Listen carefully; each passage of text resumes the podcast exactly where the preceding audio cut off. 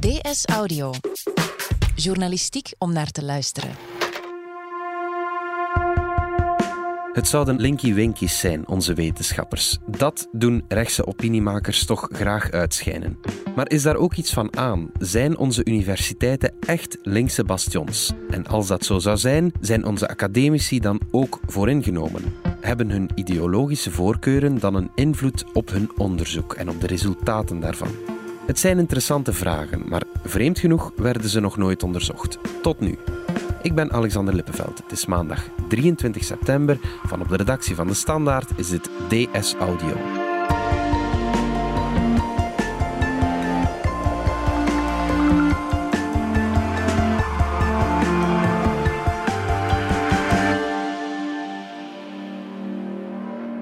Hilde van den Einde, wetenschapsredactrice van De Standaard.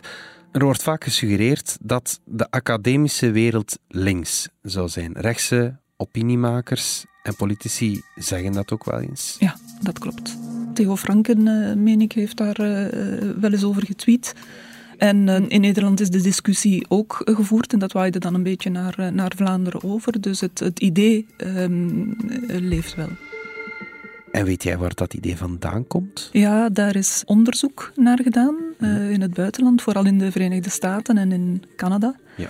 Daar zijn onderzoeken gevoerd naar de ideologische positie van mens- en maatschappijwetenschappers. Dat zijn dan uh, sociologen, uh, politicologen, filosofen. Ja. En uh, daaruit is gebleken dat die academici in meerderheid um, linkse of zelfs zeer linkse meningen zijn toegedaan. Ja, ja. Maar in België uh, voor zover mij bekend, uh, is dat uh, nooit eerder onderzocht. En daar komt nu dus verandering met het onderzoek dat jij deed voor de standaard.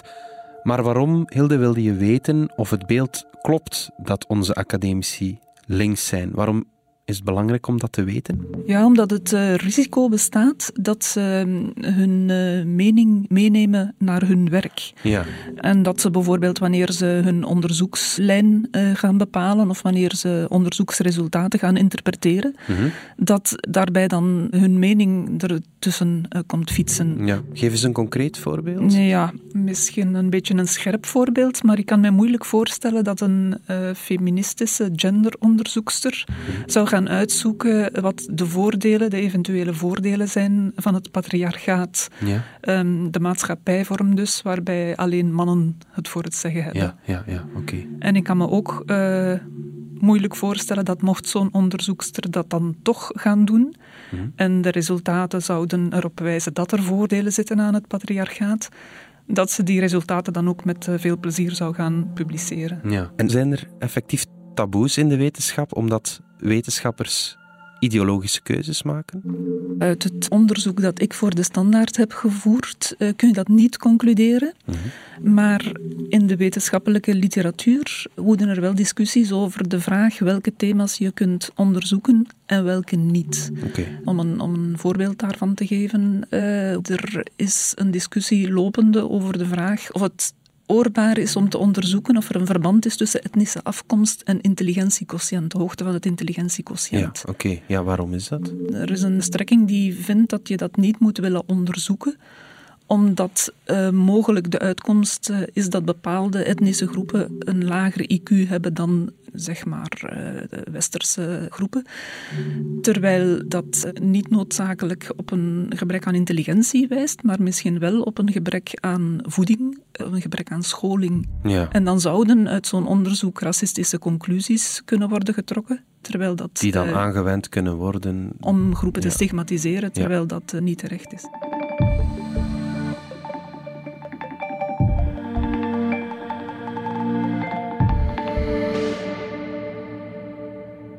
In het buitenland, je zei het al, is de ideologische oriëntatie bij onderzoekers al onderzocht. Hier in Vlaanderen nog niet, maar je hebt dat nu wel gedaan. Als eerste, hoe heb je dat aangepakt? Ik heb allereerst veertien uh, vragen opgesteld. Mhm. Mm -hmm. Vragen in diverse uh, maatschappelijke kwesties, ethische vragen, uh, culturele vragen, ja. sociaal-economische vragen, uh, vragen die op, op migratie betrekking hebben, milieuvragen. Mhm. Ik heb die gemaild naar zo'n 6500 onderzoekers die een academische opdracht hebben aan onze universiteiten. Mensen dus met een uh, doctoraatsdiploma, niet, niet de junior onderzoekers, maar de senior onderzoekers. 6500, dat is wel heel veel. Welke stellingen heb je ze dan concreet voorgelegd? Geef eens een paar voorbeelden. Bijvoorbeeld de vraag of de waarden van de islam compatibel zijn met die van eh, onze westerse samenleving. Ja.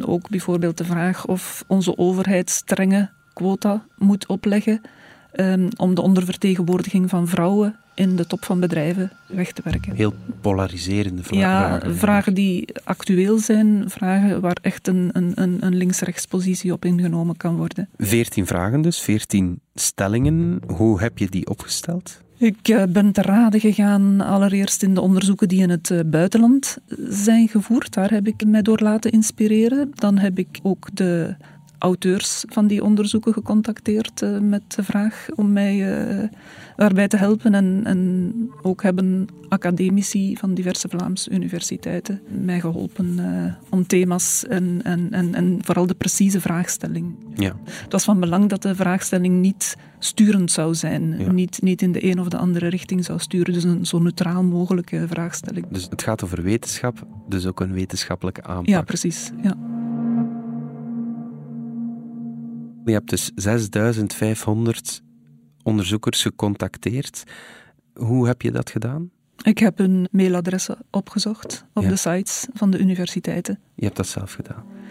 Ja, uh, daar is heel wat werk in Ik hoor een zucht. Uh. Weekends, weekends. ja. ja. Uh, had je niet een of ander enquêtebureau kunnen inschakelen? Uh, we hebben een enquêtebureau aangezocht om ons te helpen. Kantar uh, was dat. -hmm. Maar uh, zij hebben enkel assistentie verleend bij het, het, versturen van de mail, het inzamelen van de reacties okay. en het verwerken van de reacties. Maar het adressenbestand opstellen, dat wilde ik echt zelf doen. -hmm. Omdat ik enkel de onderzoekers met een senior statuut wilde aanschrijven. Mensen die een doktersgraad hebben. Ja. Dus niet de junior onderzoekers. En die in een, uh, op, op de sites van universiteiten van elkaar onderscheiden, dat is een precisiewerkje dat ik uh, liever zelf wil doen. Ja, ja, ja, ja, ja. Daar moet ontzettend veel tijd in gekropen zijn. Ja, ik ben er uh, alles bij elkaar toch zo'n anderhalf jaar mee bezig geweest met okay. dit onderzoek. Ja. En van die 6500 onderzoekers, hoeveel bruikbare antwoorden zijn daaruit gekomen? 1145, dat is ehm, zo'n 17 procent van de bevraagde mensen die een antwoord heeft ingestuurd. Dat ja, is uh, meer, is... meer dan één op de zes, ja, we zeggen. Ja, oké, okay, dat is een, een mooi resultaat. Dat is een mooi resultaat als je bedenkt dat in uh, onderzoeken die door wetenschappers worden gevoerd, dus waarin wetenschappers wetenschappers bevragen, mm -hmm. dat je een respons krijgt van, laten we zeggen, één op de vier. Ja, okay. Als je dan als journalist wetenschappers bevraagt, dan vind ik ruim één op de zes een mooi resultaat. Ja, ja, ja. Heb je mensen moeten overtuigen om, om mee te werken? Ik heb veel mails gekregen met de vraag om verduidelijking. Okay. Uh, mensen die wilden weten waarom we dit onderzoek uh, voerden, hoe we het gingen aanpakken, wat we met de resultaten gingen doen. Ik heb ook verontwaardigde reacties gehad van mensen die zeiden dat ze verschoond wilden blijven van dit soort bevragingen. Mhm. Maar ook enthousiaste reacties van wetenschappers die zeiden van het is fijn dat dit eens wordt uitgezocht. Okay. Ik heb al die mensen netjes een antwoord gestuurd. En, uh, ja. Dus eigenlijk Nog vrij eens goed zoveel gegaan. mails gestuurd. Ja, weer werk.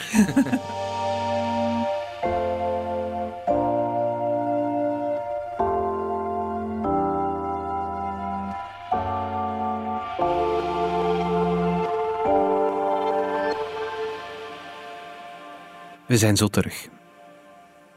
Starten met een zaak. Voor sommigen blijft het een droom, anderen gaan er volledig voor. In Startschot, een podcast van KBC, laten we de doeners aan het woord. Zoals Wouter en Jo van Unic. Je begint eigenlijk met een blanco blad, of met een, in ons geval met een bierkaartje. En je werkt zo verder uit tot je eigenlijk een uh, plan hebt. Startschot, een podcast vol inspiratie over starten met je eigen zaak. Beluister hem nu via je vertrouwde streaming-app of op kbc.be-starters.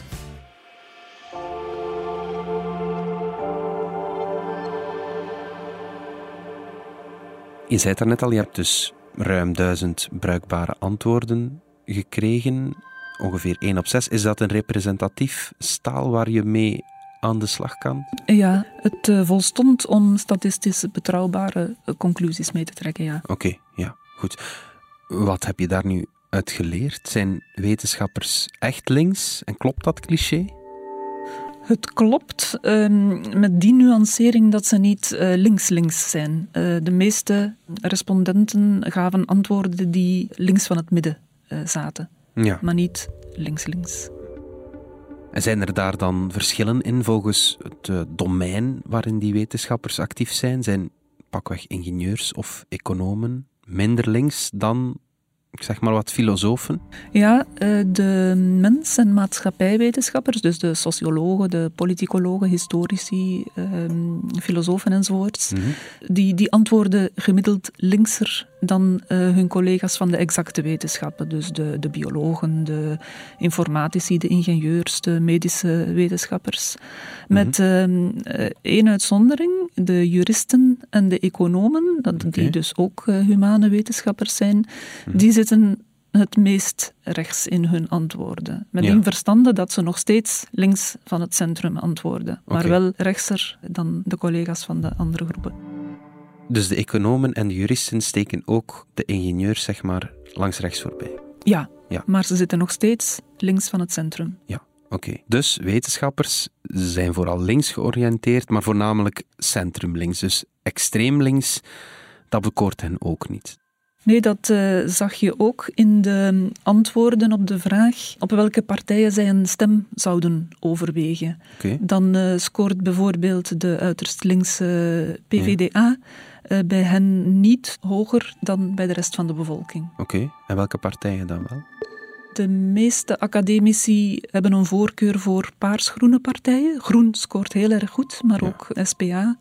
Uh, Open VLD. Uh, Die toch eerder rechtser is van. Uh, libertair. Ik denk dat het libertaire van die partij de onderzoekers aantrekt. Het libertaire, dus het streven naar vrijheid. Wat trekt wetenschappers daarin aan? Ik neem aan de vrijheid van het individu. Dat ja. de Open VLD opkomt voor de vrijheid van het individu om, om voor zichzelf te beslissen. Ja.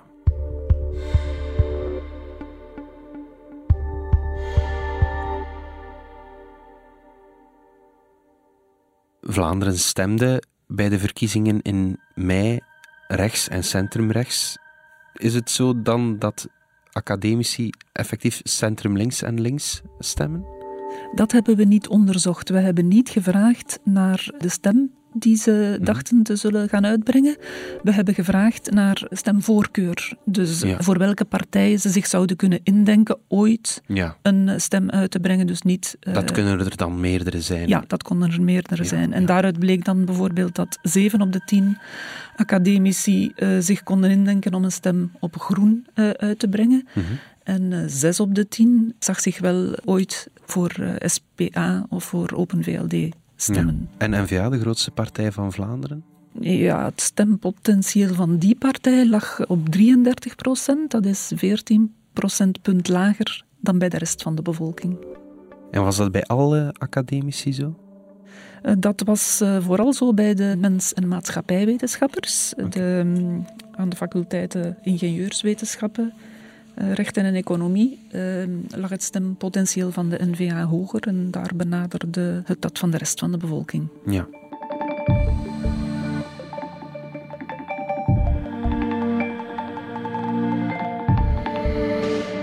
Je ziet dus aan die kiesvoorkeuren dat academici gemiddeld wat linkser van het midden zitten.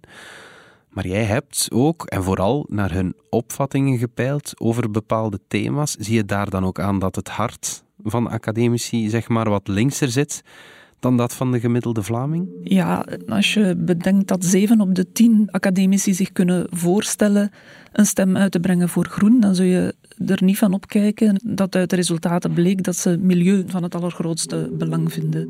Bij de vraag of milieu te allen tijde voorrang moet krijgen op economische groei, gaf een meerderheid aan van milieu voorrang te willen verlenen op, op economie. Ja. En heb je naar het klimaat gepeild? Ja, we hebben gevraagd welke maatregelen er zouden moeten worden genomen om de klimaatopwarming tegen te gaan. Okay. Enkel technologische maatregelen, zoals bijvoorbeeld uh, filters uh, om de uitstoot van CO2 te verminderen. Ja. Of dat het ook nodig zou zijn dat de bevolking haar gedrag verandert. Dat, er, dat we bijvoorbeeld minder gaan uh, vlees eten, dat we minder met de auto gaan rijden, minder gaan vliegen, minder kinderen krijgen, dat soort zaken. Ja. En op die vraag gaven bijna alle wetenschappers aan dat ze denken dat gedragswijziging onontkoombaar is. En dus ook de ingenieurs, de mensen van wie dan de technologische aanpassingen zullen moeten komen, Ja. gaven aan dat we die klimaatopwarming niet zullen kunnen keren zonder ook eh, aan ons gedrag te werken. Mhm. Dat is dus een eerder linkse insteek. Dat eh, komt overeen, denk ik, met eh, de boodschap die Groen verkondigt. Hoe zit het met meer ethische thema's? Dat hangt een beetje van de vraag af. Op de vraag eh, of ehm, homoseksuele paren dezelfde rechten moeten krijgen als eh, heteroseksuele paren, inclusief eh, het recht op de adoptie van kinderen, dan ehm, is iedereen voor. Daar is nauwelijks een academicus te vinden die daar bedenkingen bij had. Maar als het gaat over ehm, het inwilligen van euthanasie aanvragen bij mensen met een, een psychische aandoening, met een niet-terminale psychische aandoening, dan is de spreiding groter. Ja. Dan eh, zijn de meeste academici nog wel geneigd om zo'n verzoek in te willigen. Maar dan valt het ook wel op dat vooral de medische wetenschappers, de, de, de artsenonderzoekers, daarbij kanttekeningen plaatsen en toch iets huiveriger zijn voor de inwilliging van zo'n verzoek. En bijvoorbeeld de legalisering van drugs?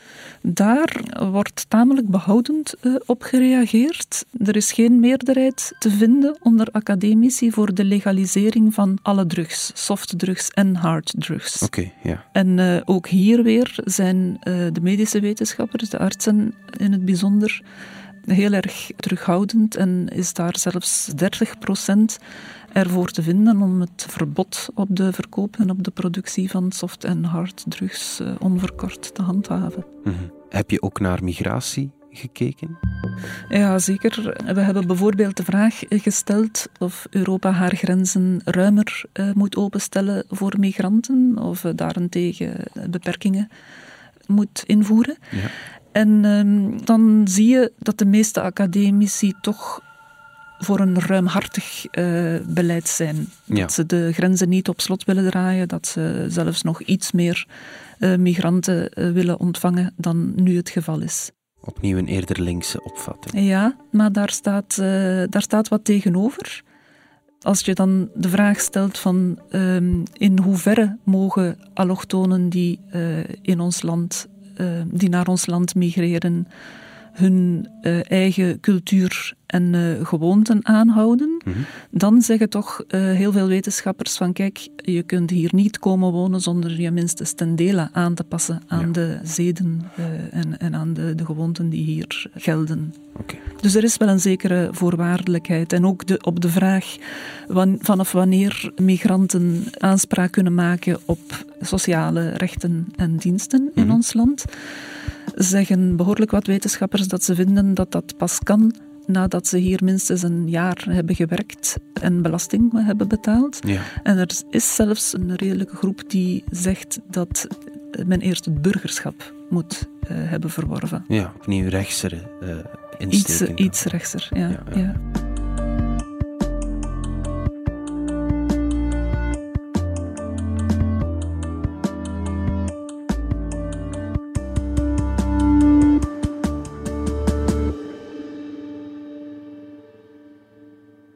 Algemene conclusie is dus wel, Hilde, dat er wel iets aan is van dat beeld van eh, de academische wereld als een links en rood bolwerk. Centrumlinks, eh, zou ik zeggen. Mhm. Want als je dus naar de resultaten van de stemvoorkeur eh, keek, dan zag je dat er geen grote steun was voor uiterst linkse partijen als PVDA. Oké, en het eerder groen en SPA zijn die scoren. Het is eh, vooral een paarsgroene voorkeur en een, eh, een voorkeur voor eh, vrijheid, een libertaire insteek. Ja. Wat niet onverwacht is bij academici die Mhm. de vrijheid van onderzoek voorstaan. Ja.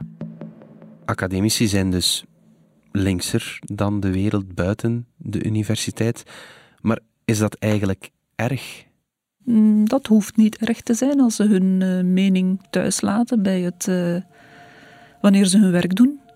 Net zoals wij dat moeten doen. Zoals journalisten dat moeten doen. Ja. En dat is natuurlijk vooral een kwestie bij mens- en maatschappijwetenschappers uh, die politiek gevoelige kwesties bestuderen. Wanneer je de draagkracht van een brug moet uh, berekenen, dan uh, maakt het niet zo uit of, je, of je links of, of, of, rechts in de wereld staat. Mm. Dus het onderzoek bevestigt dat de gemiddelde wetenschapper linkser is dan de gemiddelde Vlaming. Bevestigt dat het beeld van de wetenschapper die in zijn ivoren toren zit? De wetenschapper in zijn ideologische bubbel misschien eerder. Ja, oké. En die wetenschappers in die ideologische bubbel, dat zijn natuurlijk hoogopgeleiden. En van die hoger opgeleiden wordt wel vaak gezegd dat die progressiever zijn dan lager opgeleiden. Ja, dat is één mogelijke verklaring voor de oververtegenwoordiging van uh, linkse denkers aan universiteiten. Een andere uh, verklaring uh, die je wel hoort is dat um, rechtsdenkende mensen liever meer geld verdienen. En dat geld verdien je niet aan de universiteit. Nee. Dus die mensen gaan werk zoeken buiten de universiteit. In de privésector. In de privésector. Ja, ja, ja. Je zegt ideologische voorkeuren hoeven geen probleem te zijn als onderzoekers ze gewoon thuis laten. Maar bestaat het risico dat ze hun onderzoek gaan besmetten, zeg maar? Dat hun ideologische voorkeur hun onderzoek kleurt? Ja, in principe zijn er in de wetenschap allerlei maatregelen om te voorkomen dat dat gebeurt. Eh, als een onderzoeker een studie heeft gedaan en daarvan de resultaten wil publiceren, dan worden die resultaten eerst beoordeeld mhm. door uh, een aantal anonieme collega's die dan moeten kijken of het ideologisch wel helemaal uh, zuiver is gebeurd. Ja. Maar als die eh, externe toetsers natuurlijk in dezelfde ideologische bubbel zitten, ja. dan loop je het risico dat ze met dezelfde blinde vlekken zitten als diegene die de studie heeft uh, gedaan en de resultaten indient. Mm -hmm. En dan zijn die maatregelen een maat voor niets. Goed, Hilde, ik onthoud in elk geval dat de blinde vlek over de ideologische voorkeuren van wetenschappers, dat die blinde vlek bij deze in elk geval weggewerkt is.